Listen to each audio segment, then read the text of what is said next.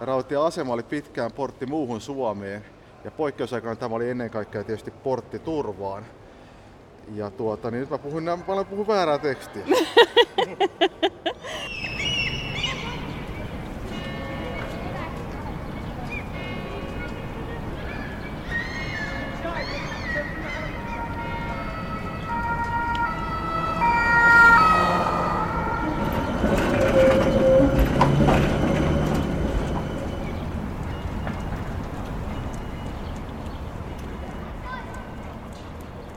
Helsingin kaupunginmuseo esittää Gulashi paroneja ja Espanjan kärpäsiä, poikkeusaikojen kaupunkielämää Helsingissä.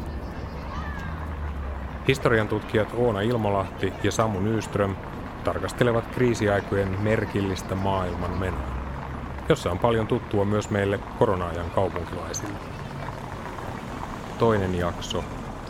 Odotus, paniikki, vapauden menetys Poikkeusaika saapuu kaupunkiin. Tolarin pakina. Kirje Helsingistä. Helsingin Sanomat ensimmäisen maailmansodan syttyessä toinen 8.1914. Ja innostuksella ja kiihtymyksellä näkyvät kaikki kansalaiset sotahuhuja seuraavan. Sähkösanomia myydään kuin kuumille kiville – Vanhat ja nuoret niitä näkyvät kilvan ostavan. Olenpa nähnyt vanhain mummojenkin kukkaron kuren nauha suupielessä kaivavan alushameen taskusta viittäpenniä, saadakseen tyydyttää tiedon halunsa. Sellaisia olemme kaikki. Sotaan helposti innostuvia. Kuta lähemmäksi muutoin ratkaiseva hetki käy. Sitä tärkeämmältä tuntuu mielestäni lausua varoitus. Kehoitus tyyneyteen ja maltillisuuteen. Sodan ratsu polkee erotuksetta peltoa oli kenen vain. Eikä sovi oman vaaran uhalla ajatella muuta kuin viisaan tyyntä mukautumista. Tuo muutamain heikkopäisten yritys rynnätä pankkeihin muka rahojaan pelastamaan osoittaa, että typeryys ja kykenemättömyys oikein asemaa arvostelemaan elää siellä täällä keskuudessamme. Kaikkien ajattelevain kansalaisten tulee ruveta harjoittamaan hiukan heikkopäisten holhousta ja omalla tyynellä esiintymisellään estää tapaturmia. Jos missä oiretta epäjärjestykseen ilmenee, niin sieltä on heti kotia poistuttava. Suotavaa olisi, ettei tarpeettomasti kotoa liikuttaisi. Ei tehtäisi mitään joutavia huviretkiä vaarallisille alueille – eikä yleensä pistettäisi enää asioihin, jotka eivät vähääkään meille kuulu. Kirsti Teräsvuoren päiväkirjamerkintä yleislakkohuhujen aikaan torstaina 1.11.1917. Kello 11.30 illalla. Luulin pääseväni ainakin ennen kello 10 sänkyyn, kun rupesin aikaisin syömään illallistani, mutta tässäpä minä vielä taidan istua – kun Kaarlo tuli sukututkimusseuran johtokunnan kokouksesta, kertoi hän Vilskin pojalta kuuleensa, että tänä yönä mahdollisesti alkaa vesijohtolakko. Katajassa oli isännöitsijä ilmoittanut tästä kaikille talon asukkaille ja olivat Vilskmannissa jo kaikki astiat kukkurallaan vettä. No eihän hyvä pahaa tee, ja niin me heti syötyämme rupesimme toimimaan.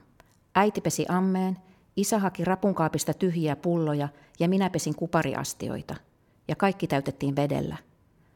Isän mielestä koko homma oli sulaa hullutta ja humpuukia, koska sosialistit tarvitsevat vettä yhtä hyvin kuin porvaritkin. Toivokaamme, että puuhamme oli turhaa. Sähkölaitos saisi ainakin tehdä lakon niin, että minä en voisi valvoa näin myöhään. Mutta kun äiti huomautti siitä, että meidän velvollisuutemme olisi ilmoittaa asiasta naapureillemme, niin se nyt oli isän mielestä ainakin tarpeetonta. Onhan se järkeen menevä asia, että ne eivät voi tehdä lakkoa – ja jos lakko tulisi, niin annetaan meiltä vettä tämän talon asukkaille.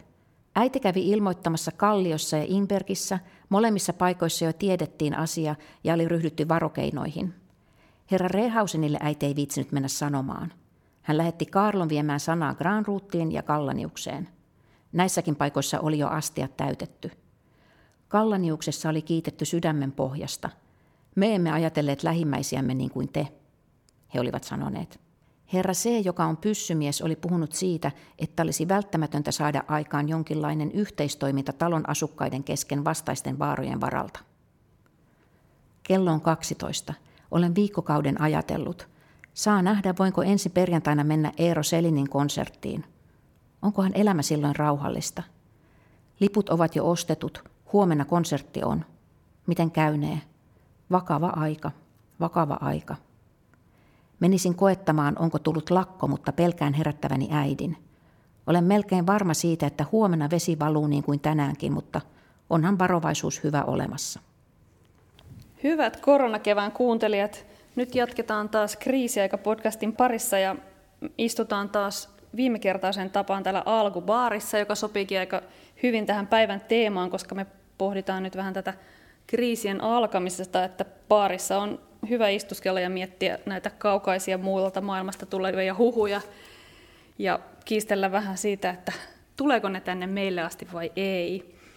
Tuossahan kuultiin alussa pari aika hauskaa lainausta aiheesta ja kaikkihan me toimimme aina kriisin tullessa vähän niin kuin parhaaksi näemme, että siellä täytetään vettä ammeisiin ja varoitellaan naapureita varmuuden vuoksi, että jos se vesilakko tuleekin.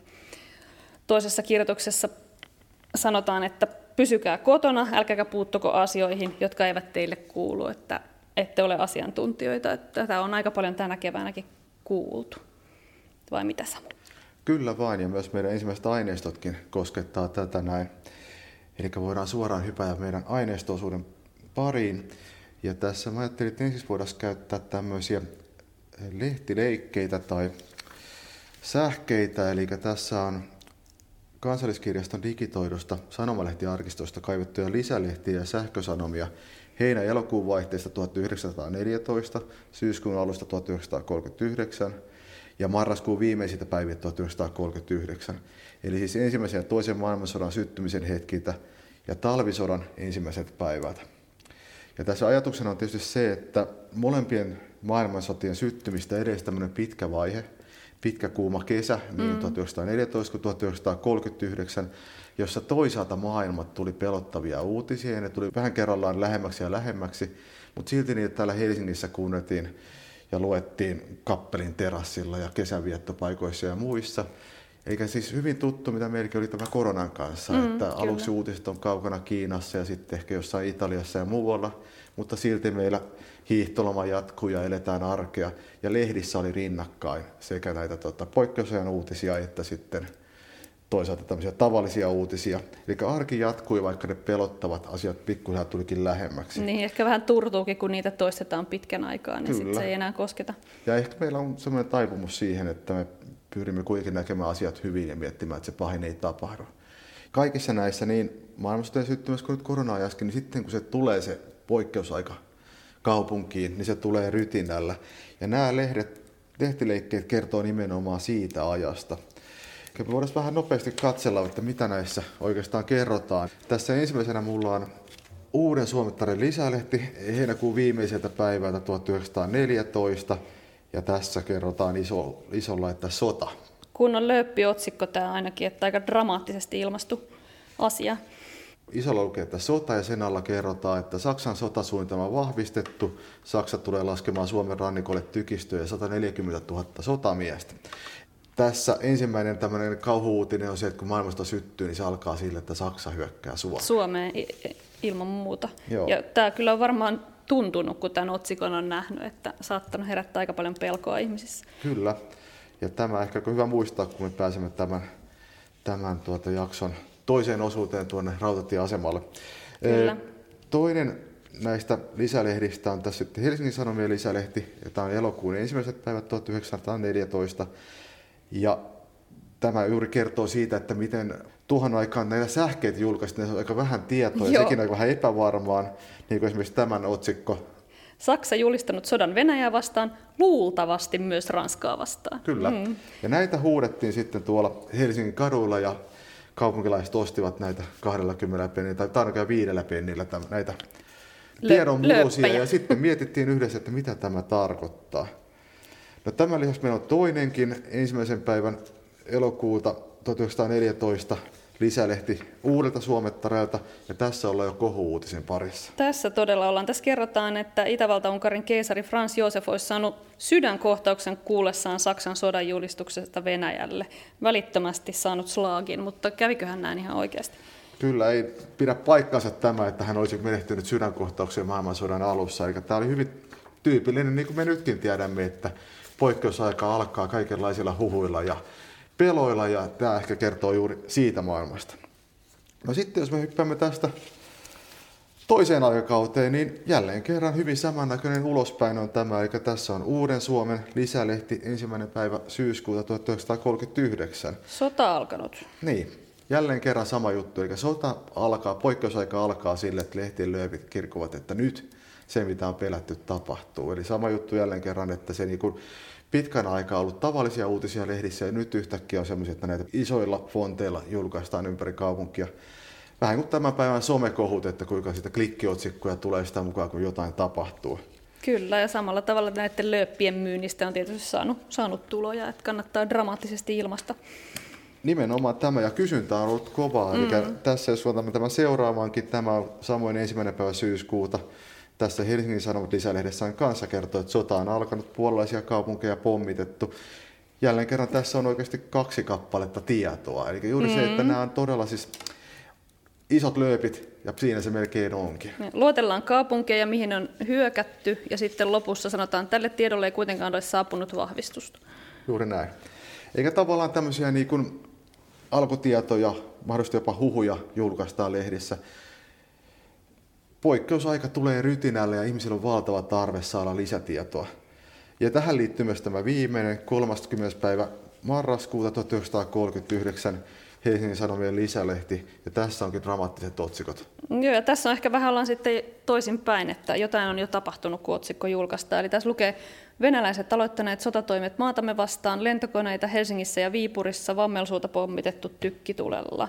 Tässä on todella siis tämä Lisälehti on julkaistu sen aamun ensimmäisen pommituksen jälkeen, juuri ennen kuin sitten tulee nämä dramaattiset iltapäivän pommitukset. Eli ei ole epäilystä tästä to- todenmukaisuudesta tässä kohtaa. Kyllä, ja täällä vielä tässä on paitsi nämä uutiset, niin lopussa viranomaiset tiedottavat, että kun ilmahälytys toimeenpannaan, on yleisön ohjeiden mukaisesti viipymättä poistuttava kaduilta, sillä kadut ovat juuri vaarallisimpia paikkoja pommituksen sattuessa. Hälytystila jatkuu siksi, kunnes vaara ohimerkki on annettu. Ja koska siinä näiden kahden hälytyksen aikana, mitä siinä ekana tai sotapäivänä oli, niin oli vain pari 30 minuuttia, niin näitä on luettu siellä pommisuojassa sitten. Aivan. Nämä on mielestäni hyvä aineisto juuri kertomaan siitä, että miten se poikkeusaika, vaikka sitä on pelätty pitkään, niin sitten se kuitenkin on semmoinen tietty hetki, jolloin se tulee mm. meidän päälle. Ihan niin kuin nytkin oli, että nämä tuota, maaliskuun puolivälin ensimmäiset tiedotustilaisuudet, jossa valtioneuvosto ilmoittaa vaikka kokoontumiskielloista mm, ja niin poispäin. Koulujen sulkemisesta ja poikkeuslain käyttöönotto ehkä oli se semmoinen kohta. Kyllä. Ja se on semmoinen tilanne, joka tavallaan tekee sen konkreettisen, nyt alkaa poikkeusaika. Mm. Ja päivän toisena pakettina meillä onkin täällä tämmöinen isompi esinekokoelma, joka myöskään ei ole kyllä fyysisesti läsnä, mutta on museon aineistoa. Ja se on tämmöinen Vuonna 1996 museoon tullut kokonaisuus, jossa kuuluu 37 esinettä, ja ne on tällaisen kulosaarelaisrouvan kriisin varalta niin sanotusti hamstraamia esineitä. Että kerrotaan, että hänellä oli vaatekaapit täynnä näitä ruoka- ja elintarvike- ja tulitikkupakkauksia. Niitä on ollut paljon enemmän tietysti kuin tämä 37, mutta tänne museoon on nyt sitten otettu jotain sellaista, joka ei aiheuta tuholaisriskiä tai, tai jotain muuta ikävää seurausta.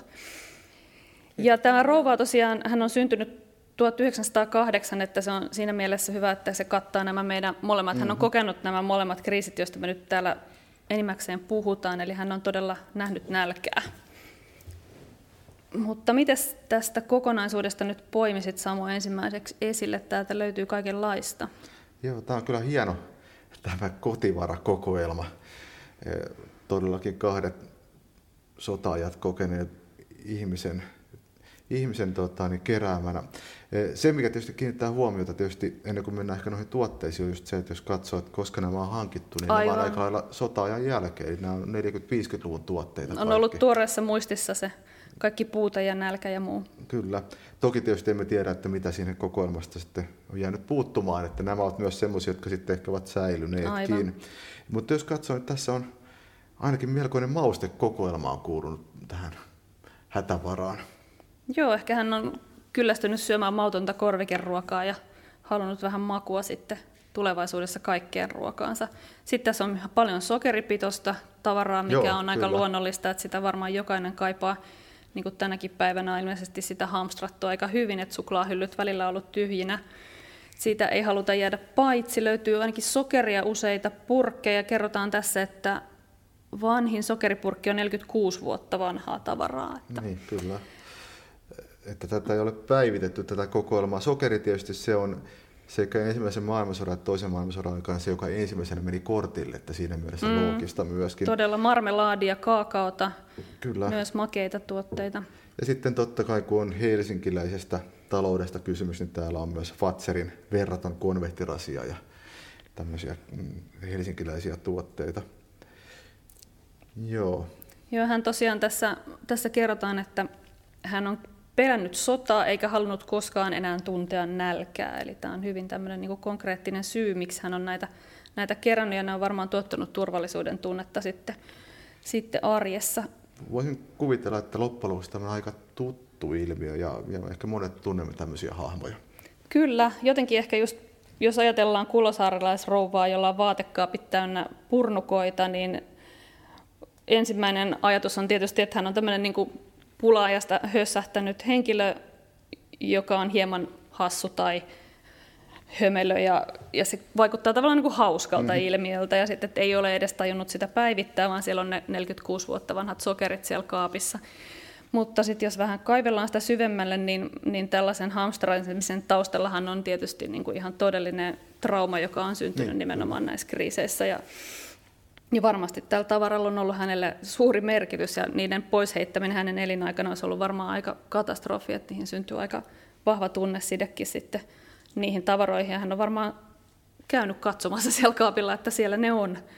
Että ei ole hätää. Seura- en enää koskaan ole ilman sokeria tai ma- syö mautonta ruokaa tai ole ilman tulitikkuja sitten, kun tarvitaan, jos hän vaikka lämmittää polttopuilla. Joo, voisi kuvitella, että kenties tämänkin kevään jälkeen, ja ties kuinka pitkään tämä korona-aika jatkuu, niin monilla meillä on sen jälkeen sitten kenties vessapaperia ja käsidesiä ja hengitysmaskeja jossain omissa varastoissamme. No, Ja hengitysmaskeja ainakin, nehän on kullanarvoisia. Kyllä, ja ne saattaa sitten olla tulevina vuosikymmeninä jotenkin turvallisuutta tuovia, että olemme valmistautuneet, kun seuraavan kerran käy huonosti. Mutta tota, niin jos mennään yleisemmin tähän näin juuri, että tähän hamstraamiseen, eli sehän on tietysti niin kuin poikkeusaikojen alkuun liittyvä ilmiö aina ollut. Ja se on tietysti semmoinen hyvin luonnollinen tapa, eli että sitten kun se pelätty viimein tapahtuu, niin meillä on tarve toimia. Mm, ja tietysti, konkreettista tekemistä. Kyllä, ja nimenomaan yleensä se liittyy siihen niin jokapäiväisen elämän jatkumiseen, tietysti ensimmäisenä se pelko. Ja näinpä sitten on ihan luonnollistakin, että lähdemme sinne kauppoihin Ostamaan vessapaperia. ostamaan vessapaperia. Ja tämä vessapaperi on taas erittäin hyvä esimerkki siihen, että, että miten se hamstraus ei välttämättä ole ehkä niin loogista mm. kuitenkaan. Eli se, että Suomessa ja Ruotsissa esimerkiksi ensimmäisenä kaupasta loppui vessapaperi nyt korona-aikana. Eli siis juuri se, mistä näissä maissa ehkä viimeisenä tulee pulaa, eli molemmat on metsäteollisuuden suurmaita, niin kertoo ehkä enemmän siitä psykologiasta. Ehdottomasti. Eikä näihin hamstraamiseenhan liittyy tämmöinen niin peliteoreettinen asema, eli että pitää olla tietoa siitä, että mitä tavaraa on saatavana. Sitten tähän vaikuttaa kaikenlaiset huhut, eli tiedämme ehkä, niin kuin nytkin tiesimme, että vessapaperi ei ehkä tule loppumaan, mutta huhut kertovat, että ne voi loppua. Ja sitten kun muut alkavat toimimaan tämän tuota, niin huhujen mukaisesti, niin huhut alkavat toteuttaa itseänsä, eli pikkuhiljaa tuleekin jonoja, hyllyt tyhjenevät ja muutkin huomaavat, että hetkonen, nyt hyllyt tyhjenevät ja on pakko lähteä niihin jonoihin mukaan. Ja sitä kautta ne tuotteet loppuu hetkeksi. Ja tämä sama ilmiö on nähty niin ensimmäisen maailmansodan syttyessä kuin sitten vaikka talvisodan syttyessä. Eikä ihmisillä on tarve toimia, lähdetään hamstraamaan ja sitten kun pula-aika tulee päälle, niin tämä on niin jatkuvasti semmoinen niin itseään toistava kierre, mikä tarkoittaa sitä, että jos kaupungin lähtee liikkeelle huhu siitä, että nyt loppuu saippua tai kankaat tai silakat, niin se tarkoittaa sitä, että kaikkien kannattaa lähteä hankkimaan Varmuuden niitä. vuoksi. Niin, koska todennäköisesti ne loppuvat sen takia, että muut, muut miettivät samalla lailla ja lähtevät hamstraamaan. Eli tämä on tämmöinen kierre, eikä huolimatta siitä, että ikään kuin tiedetään, että se tieto ei välttämättä pidä paikkaansa alun perin, niin opitaan huomaamaan, että se toteuttaa kuitenkin itse itseänsä. Ja tuota, niin se, jos meillä nyt alkuun hamstrattiin vessapaperia, mikä tosissaan ehkä on tämmöinen vähän hassu ilmiö, niin sota-aikoina hamstrattiin ehkä enemmän tämmöisiä jokapäiväiseen arkeen liittyviä asioita, eli leipää, jauhoja, sen sellaista. Ja sitten toisaalta polttopuita, just semmoisia, jotka, jotka liittyy siihen jokapäiväiseen elämiseen. Ja toinen asia oli tietysti, että varsinkin tuohon aikaan ymmärrettiin se, että ollaan riippuvaisia tuonnista, jotka tuotituotteet, sokerikahvi, tupakka, ne oli ne, joita aina hamstrattiin ja jotka sitten meni, meni myös yleensä ekana kortille. Kyllä on tässä tämän päivän hamstraustessakin jokin logiikka on ollut, että esimerkiksi pakasteet ja säilykkeet ja jauhot, kaikki innostuivat leipomaan, niin, niin mm-hmm. ne, ne hyllyt tyhjeni aika nopeasti. Ja ilmeisesti toisessa alossa sitten oli vähemmän rationaalista, koska siellä oli kärjessä olut, suklaa ja jäätelö, että mennään näillä nautintoaineilla sitten. Että oikeastaan tällähän voi lähinnä naureskella tälle vessapaperihuumalle, mutta tämä isompi ongelma on sitten tietysti esimerkiksi tämä lääkkeiden mm, hamstraus, kyllä. että reseptilääkkeitä on haettu hieman reippaasti. Mutta sekin on toisaalta ihan ymmärrettävää, se epävarma tulevaisuus siellä, siellä kummittelee, että entäs jos niitä ei tulekaan ja juuri minä tarvitsen. Joo, toi on itse asiassa ihan hyvä pointti, eli siis tavallaan yleensä nämä myös on niin, että kun tulee pula-aikoja, niin sitten niissä, kun joudutaan esimerkiksi kun nytkin lääkkeet joudutaan säännöstelemään, on tiettyjä rajoitteita, niin niissä kaikkihan nämä juuri, johtaa juuri siihen, että yritetään pitää huolta, että mahdollisimman pitkälle niitä riittää kaikille tietty määrä.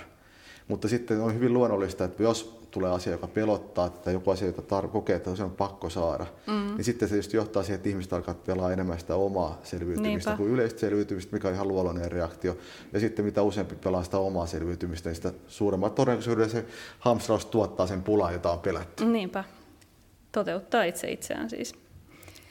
Joo, nämä kriisien aluthan hamstrauksen lisäksi synnyttää tietysti kaikenlaisia muitakin joukkoilmiöitä mm-hmm. ja mhm. paniikkeja. Yksi niiden näyttämä on ollut tuo rautatieasema, että voitaisiin varmaan lähteä käymään siellä ja katsoa, että irtoako sieltä jotain jännittäviä tarinoita. Ja kuunnellaan vähän aikalaisfiilistelyjä tässä juuri näiden kriisien tulosta kaupunkiin. Nimimerkki Tiituksen pakina, aikamme kuvia, ensimmäisen maailmansodan alkupäiviltä. Helsingin Sanomat 7.8.1914. Kun nykyisen levottoman aikamme historiaa vastaisuudessa kirjoitetaan, mainittakoon silloin myös niistä suurista ja kunnioitettavista inhimillisen kärsivällisyyden ja kestävyyden sekä itsepintaisuuden näytteistä, joita nykyään joka päivä esitetään Helsingin kaupungin rautatieasemalla. Kirjoitettakoon silloin – Muutamien päivien kuluttua sodan puhkeamisesta, kun kaupungin asukkaille oli annettu kehoitus poistua maaseuduille, kokoontuivat ne, jotka aikoivat matkustaa kello kahdeksan aamulla pohjoiseen lähtevällä junalla, pilettiluukun eteen jo puolen yön aikaan. Pimeys peitti kaupungin, jonka asukkaat nukkuivat mikä levollisesti, mikä levottomasti, mikä kuorsaten äänekkäästi, mikä hiljaa vain nenänsä tuhisten – mutta ne, jotka seisoivat jonossa pilettiluukun edessä, eivät nukkuneet.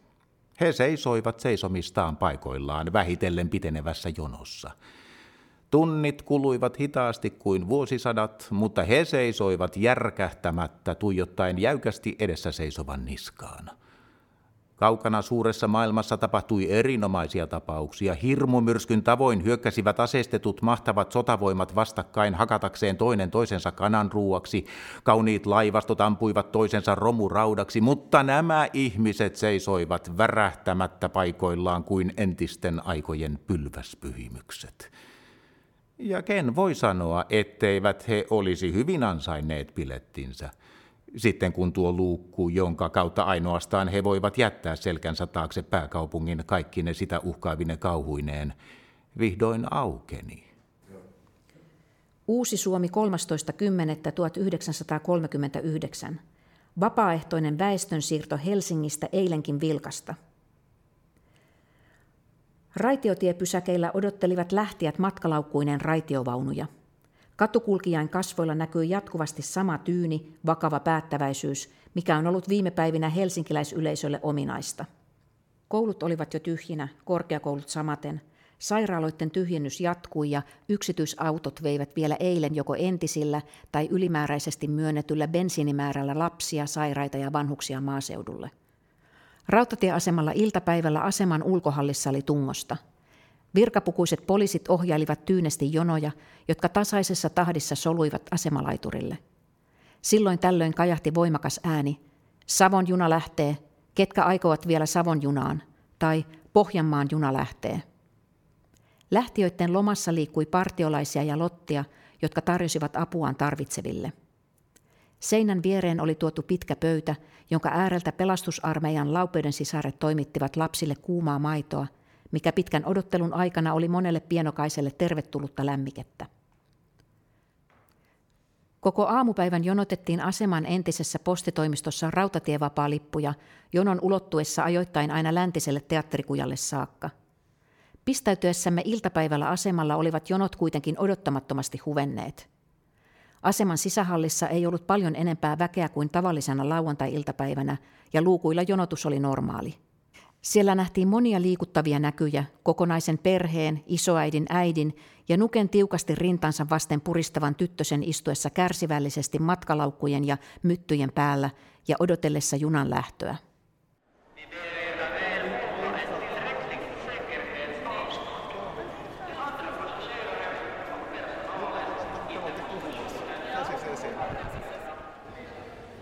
Poikkeusaikoina tutut kaupunkitilat saavat uusia sisältöjä ja merkityksiä.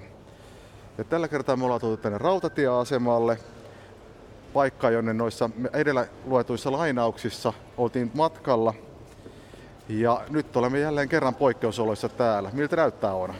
Niinpä, tämä vanha tuttu paikka on tosiaan nytkin saanut jo uusia merkityksiä, koska kun me astuttiin tähän sisään, niin tuli kuulutus, jossa muistutettiin korona-ajan käytännöistä, että muistakaa aivastaa nenäliinejä ja niin poispäin, että se heti tässä niin kuin äänimaisemassakin kuuluu. Ja totta kai tässä näkyy, että täällä on ihmisiä, mutta ei mitään hirveätä ryysistä, että aika sellainen rauha, rauhallista näin arkipäiväksi. Olemme tässä minuuttipaarin edessä ja minuuttipaarissa on lappu luukulla valot pimeänä ja toisella puolella on myös pimeänä oleva kioski, eli poikkeusaikoja eletään. Väkeä on jonkun verran liikkeellä, mutta ei mitenkään, mitenkään tavattomasti.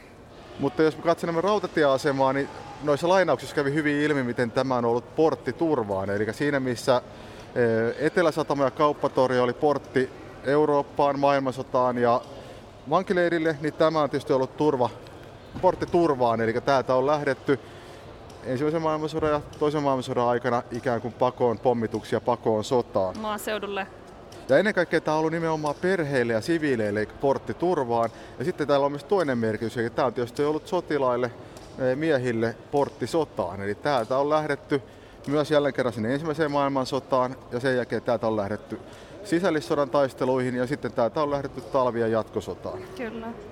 Eli Helsingissä poikkeusaikojen alkuhetki näyttää aina kuuluneen suuri tarve päästä kaupungista pois. Tämä on tietysti jo vähän niin kuin ikiaikainen lähdetään ruttoa pakoon maaseudulle tyyppinen toimintamalli. Eli todella täältä poistuttiin elokuussa 1914, lokakuun puolivälissä 1939, jolloin laitettiin liikekannallepano ja toteutettiin väestön evakuointi. Ja jälleen kerran sitten marraskuun lopulla talvisodan sytyttyä. Ja viimeisesti täällä on ollut suuret jonot pois eh, helmikuun suurpommituksien jälkeen 1944. Ja Aivan. sitten tietysti nyt viime aikoina täältä on kenties lähdetty sinne Mökki-Suomeen turvaan koronaa. Tästä Mökki-Suomesta tuli mieleen, että tietenkään se ei ole aina ihan itsestään selvää, että täältä päästään matkaan. Mm, tai kyllä. jossain vaiheessa joku ehkä saattaa tulla kysymään lupaa tai passia, että se on ollut meillekin ihan terveellinen muistutus tässä ajassa, että vapaa liikkuvuus ei ole itsestäänselvyys tämän meidän kuuluisan Uudenmaan sulun myötä konkretisoitui aika vahvasti. Ja toinen tietysti konkreettinen merkki on se, että täältä ei nyt lähde junaa Pietariin eikä Moskovaan. Kyllä. No, kun puhuit tuosta lähtemisestä ja turvaan ja sotaan lähtemisestä ja muusta, niin asemahan on aina jäähyväisten paikka ja usein on omaisia saattamassa esimerkiksi sotaan lähtiöitä ja silloin ei ole koskaan varmuutta siitä, että tavataanko koskaan ja milloin tavataan seuraavan kerran. No, tämä asema liittyy myös tällaiseen erääseen aika merkittävään lähtemiseen, joka on ollut aika riipaseva helsinkiläisperheelle, ja se on tämä sotalasten mm, kyllä. lähtö, että valtaosan lapsista kuljetettiin junilla tuolta pohjoisen kautta rajan yli Ruotsiin. Me voitaisiin mennä katsomaan tuohon lähelle sitä kylttiä, joka on 2008 laitettu tuohon Elielinaukiolle talon seinään näiden sotalasten lähdön muistoksi, ja siitä voitaisiin vähän miettiä tätä tematiikkaa lisää. Joo, mennään vaan. Tässä tuli muuten mieleen, kun kävellään, että tämähän on ollut myös ensimmäisen maailmansodan aikana sotilassairaalana, eikö olekin tämä rakennus? Kyllä, kyllä. Aika paljon venäläisiä sotilaita majoitettu. Tähän oli silloin ihan just uusi vastavalmistunut. Joo, ei ollut vielä otettu rautatieasema käyttöön. Että onhan se tavallaan hyvin pysäyttävä. Tästä on kuvia siitä, kuinka tuota, niin täällä on valtavasti näitä sänkyjä ja näitä haavoittuneita sotilaita tässä näin. Sitten on myös paljon kuvia siitä, kuinka näitä maailmansodassa haavoittuneita miehiä on sitten tuossa paareilla tuossa Rautia torin puolella esimerkiksi Totta. odottamassa kuljetuksia. Joo, näitä Timiriasavin kuvia, niin, joissa niitä kyllä. siirretään tänne osastolle Joo. niin sanotusti. Ja tavallaan yksi, yksi, yksi tämmöinen poikkeusaikojen saapumiseen liittyvä teema on tietysti myös se, että tästä on lähdetty muun muassa Moskovan neuvotteluihin. Eli Aivan. talvisodan alla tässä nähtiin kolmeen kertaan tilanne, jossa, jossa tuota niin, neuvottelijat lähtivät Moskovaan ja heitä saattamassa oli sitten valtava väkijoukko ja laulettiin maamelauluja ja muita tämmöisiä isänmaallisia lauluja ja saateltiin neuvottelijat matka ja myös oltiin ottamassa heitä vastaan tässä näin. Joo, tämä on kyllä monin tavoin tosi merkityksellinen paikka. Kyllä. Tämä kyltti kyllä jää hirveän helposti huomaamatta. Itsekin on kyllä tästä aika monta kertaa kävellyt, enkä en, en ole kiinnittänyt huomiota, että vaikka se on tässä aseman puolella, niin tämä ei ole tämmöinen ohikulkukohta. Tämä on tämmöinen reliefi, mihin on kuvattu äiti ja kolme lasta. Kaksi, Pari, kaksi pienempää ja sitten pienempää yksi helmoissa. Joo. Tiukasti äidissä kiinni. Tässä tosiaan on teksti, että 13 000 suomalaista lasta lähetettiin tästä tältä asemalta, että sekin on kyllä hurja määrä. Sitten kyllä. se koko määrä on ollut semmoinen 70 000 lasta. Ja sekin jotenkin vertautuu tähän aikaan, että silloinkin toimittiin tavallaan parhaan tiedon mukaan lasten hyväksi, vaikka varmaa tietoa ei ollut siitä, että onko tämä nyt paras ratkaisu tai hyvä ratkaisu, mutta haluttiin suojella läheisiä. Niin ja se oli myös tämmöinen äh, tyypillinen ratkaisu poikkeusajalle, että se ei ollut ongelmaton ja semmoinen niin kuin vain hyvä ratkaisu, että sillä oli myös paljon ongelmaisia seurauksia sitten. Nimenomaan, että aika monet helsinkiläiset tälläkin hetkellä ja heidän jälkelänsä kantaa tämän prosessin jälkiä, mutta toisaalta sitten taas varmasti myös hyviäkin puolia tässä oli. Et palataan tähän sotalapsiteemaan vielä sitten tuolla loppupuolella ja katsotaan, että saadaanko me heidät kotiin. Joo, kyllä. Tuota, ylipäätään jos tässä jaksossa olemme pyrkineet tarkastelemaan sitä, että mitä tapahtuu, miten poikkeusaika saapuu Helsinkiin ja minkälaisia asioita liittyy siihen sokkivaiheen kaupunkielämään, niin tietysti rautatieasema esimerkiksi on hyvä esimerkki siitä, että juuri tällaiset tutut kaupunkitilat muuttuu toisenlaisiksi, että niihin, ne saa uudenlaisia merkityksiä. Niin esimerkiksi se, että rautatieasema, jossa aikaisemmin ollut vaikka mat, paikka, josta lapset lähtevät mummolaan, niin täältä mm. lähtevätkin sotaa pakoon. Kyllä. Ja tavallaan sitten ne, jotka ovat kokeneet sekä ensimmäisen että toisen maailmansodan, niin heille tämä paikka on aina ollut paikka, josta on lähdetty sotaan pakoon. Tai sotaan. Eikä toisin sanoen tämmöinen tuttu kaupunkitila saa myös uudenlaisia merkityksiä, uudenlaisia kerroksia. Ja tuota, samalla nämä jonot, mitä täällä on nähty sotien alussa esimerkiksi, niin se on sama ilmiö kuin hamstraaminen, mistä tuossa podcastin alussa puhuttiin. On tarve toimia, tehdä jotain, turvata oma ja lähimmäisten niin kuin, toimeentulo ja, ja selviytyminen. Ja siitähän tämä kertoo, että rynnätään kauppoihin hamstraamaan vessapaperia tai painetaan Helsingin ulosmenoteille ja ja sataa mökeille pakoon. Eli tavallaan tarve toimia ja jollain lailla varmistaa sitä tulevaisuutta. Kyllä, no kyllä sitä on tavallaan myös se, että laitetaan se lapsi junaan, vaikka se tuntuisi kuinka kyllä. pahalta, niin se on hirveän konkreettinen tavallaan, että lapsi lähtee turvaan eikä ole täällä pommitusten jaloissa sitten. Kyllä, ja näihin kaikkiin liittyy tämä psykologinen ilmiö, että vaikka aluksi itse miettisi, että en koe järkeväksi lähteä jonottamaan vessapaperia tai lähteä rautiaseman jonoihin, niin mitä pidemmäksi ne jonot muuttuvat, sitä useampi alkaa miettiä, että ehkä sittenkin tuo on järkevää toimintaa. Ja se tavallaan sitten ne usein kierre tuottaa entistä suurempaa toimintaa ja paniikkia. Niinpä, ei kaduta sitten myöhemmin. Kyllä. No seuraavassa jaksossahan me mennään sitten tuosta yksi pysäkki eteenpäin tuonne Fredriksbergin Pasilan suuntaan ja siellä käydään vähän eläintarhan kansakoulun pihalla kävelemässä ja jatketaan tästä arjen, poikkeusarjen normalisoitumisesta ja aika paljon myös lasten elämässä ollaan. Nimimerkin Yksi kansasta yleisökirjoitus Uudessa Suomettaressa ensimmäisen maailmansodan kolmannelta viikolta 28. 1914. Rauha maassa. Sitä melkein luulisi, kun näkee, miten rauhallisia ollaan. Kaikki käy kuin ennenkin. Jokainen puuhaa levollisesti omissa askareissaan. No, mutta mitä sitten oikeastaan pitäisi tehtävän? Ehkä järjestettämän mielenosoituskulkueita. Ehkä juostava pankkeihin vaatimaan ulos talletuksiansa tai seteleistänsä kultaa. Eikö juuri syystä ole kehuttu kansaamme, että se järkyttävien tapahtumien edessä on jaksanut säilyttää mielen malttiansa? Ja eikö kaikki touhu ja hätiköiminen nykyään olisi vielä haitallisempaa kuin tavallisesti? Epäilemättä. Mutta rajansa sentään on levollisuudellakin. Hyvissä ajoin pitäisi toki yhteisesti neuvoteltaman, mitä olisi tehtävä siltä varalta, että maailmansotaa, niin kuin luultavaa, kestää kauan, ehkä yli joulun, ehkä kevääseen, kuka tietää. Ja että sen johdosta työ ja leipä loppuu sadoilta tuhansilta omilta kansalaisiltamme. Tästä on ollut kirjoituksia ja annettu hyviä neuvoja pian kaikissa maan sanomalehdissä. Mutta mitä ne auttavat, jos ei ryhdytä toimiin? Ja mistä syystä viivytellään? Arvellaanko nytkin, että jokin neuvoksi tulee, ja ettei Jumala ole kiirettä luonut?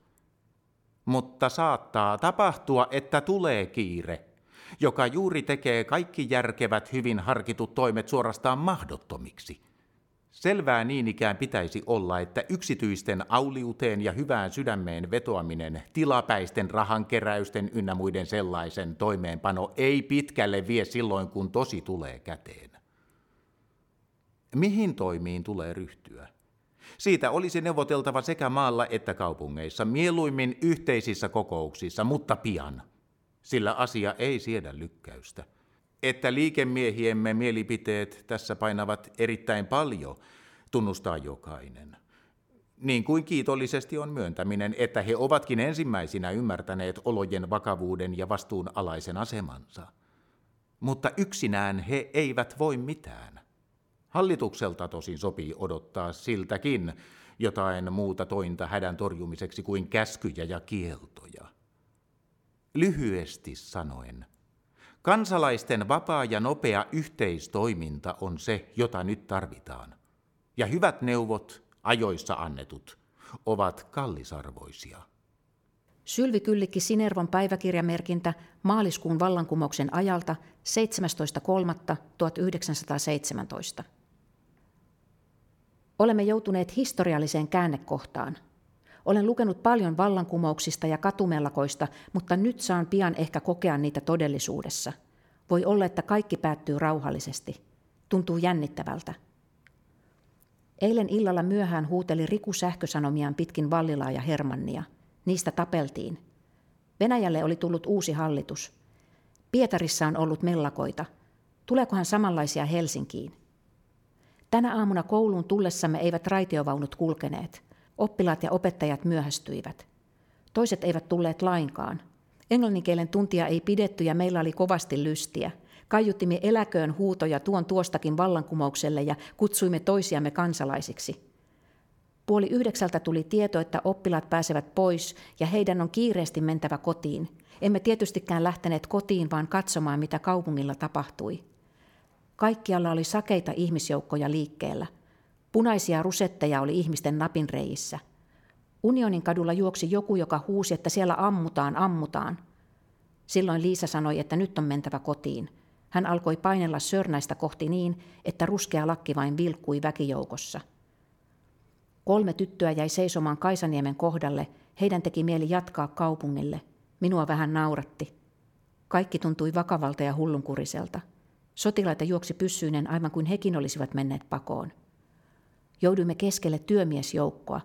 Toiset niistä sanoivat, että he olivat omin silmin nähneet, miten ammuttiin. Toiset taas sanoivat, etteivät ne ammu muita kuin upseereja. Missään ei kylläkään ammuttu. Tänään on lauantai. Kotiin tullessani kerrottiin, että Vallilan kansakoululla, joka on kasarmina, oli ammuttu upseereita –